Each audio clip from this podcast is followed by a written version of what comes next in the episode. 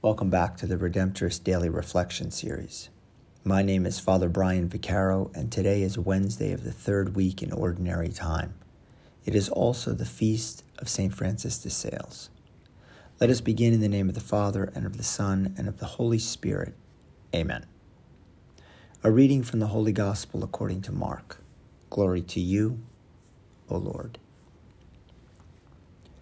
On another occasion, Jesus began to teach by the sea. A very large crowd gathered around him, so that he got into a boat on the sea and sat down. And the whole crowd was beside the sea on land. And he taught them at length in parables. And in the course of his instruction, he said to them, Hear this A sower went out to sow, and as he sowed, some seed fell on the path and the birds came and ate it up. Other seed fell on rocky ground, where it had little soil. It sprang up at once because the soil was not deep. And when the sun rose, it was scorched, and it withered for lack of roots. Some seed fell among thorns, and the thorns grew up and choked it, and it produced no grain. And some seed fell on rich soil and produced fruit. It came up and grew and yielded thirty, sixty, and a hundredfold. He added, Whoever has ears to hear ought to hear. And when he was alone, those present along with the twelve questioned him about the parables.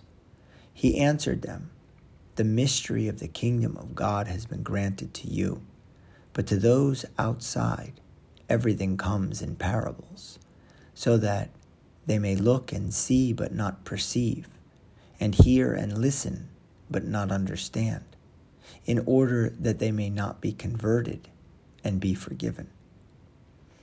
Jesus said to them, Do you not understand this parable? Then how will you understand any of the parables? The sower sows the word. These are the ones on the path where the word is sown. As soon as they hear, Satan comes at once and takes away the word sown in them. And these are the ones sown on the rocky ground, who, when they hear the word, receive it at once with joy. But they have no roots. They last only for a time. Then, when tribulation or persecution comes because of the word, they quickly fall away. Those sown among thorns are another sort.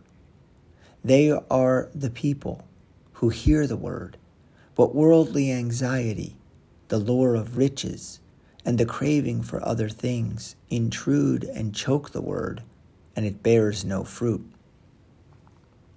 But those sown on rich soil are the ones who hear the word and accept it, and bear fruit thirty and sixty and a hundredfold the gospel of the Lord. Praise to you, Lord Jesus Christ. Usually, when we hear the parable of the sower, we focus on the ground and how the seed grows or does not grow, because the ground in the parable represents people and their different ways of responding to the Word of God. In my reflection, I would like to focus on the sower he did not select certain places where he planted the seed. Instead, he spread the seed on all sorts of ground, regardless of whether it was good for growing seeds or not. And he let nature take its course. By virtue of our baptism, all of us are called to be sowers. We are all called to be God's messengers in the world and to bring the good news of Jesus to the world. And what is the good news of Jesus that we're expected to spread in the world? It is first that God loves all people. Second, that God wants a personal relationship with each person. Third, that Jesus' suffering, death, and resurrection opened the gates of heaven and made salvation possible for all people. And fourth, that God will forgive our sins if we are sorry and we ask for forgiveness. Like the sower in the parable, who did not choose where he sowed the seed, we cannot choose to share the good news of Jesus with only select people. We are expected to share the good news with all people. And like the sower who could not control how the seed would grow or not grow, we cannot control how people will respond or not respond to the good news. All we can do is bring it to them, and it is their choice how they choose to respond. Some may choose to ignore it. Some may choose to accept it initially and to have a relationship with God and then fall away. Some may choose to accept it and then lose it because of the temptations of the world. And some may choose to accept it and to make it the foundation of their life. As sowers, our job is to share the good news of Jesus with others. And we can do this in many ways, in both word and deed. For example, by teaching our children and grandchildren to pray and bringing them to Mass, wearing a crucifix that people can see, or a t shirt with a religious message on it,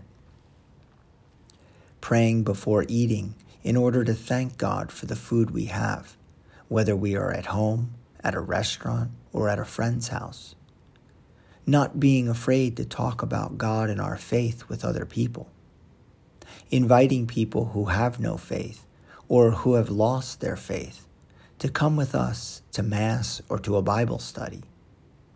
Forgiving those who offend us and asking forgiveness when we offend others being patient and kind to others, especially to those who annoy or mistreat us, helping those in need, especially the poor, and visiting or calling those who are lonely or sick.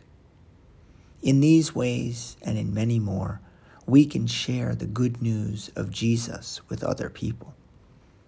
One excellent example of a person who shared the good news with many people is St. Francis de Sales, whose feast day we celebrate today. He was born in 1567 in France, and he became a lawyer.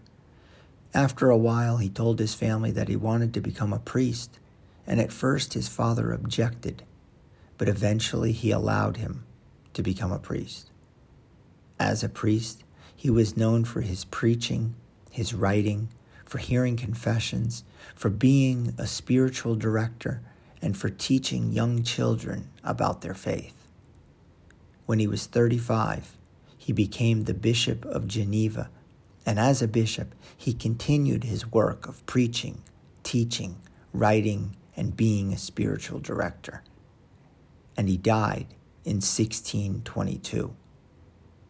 In his most famous book, The Introduction to the Devout Life, St. Francis de Sales emphasized that all people can be close to Jesus, can be a friend of Jesus, and can grow in holiness if they live their life trying to do the will of God by being people of prayer, people who love others, who forgive others, and who help those in need.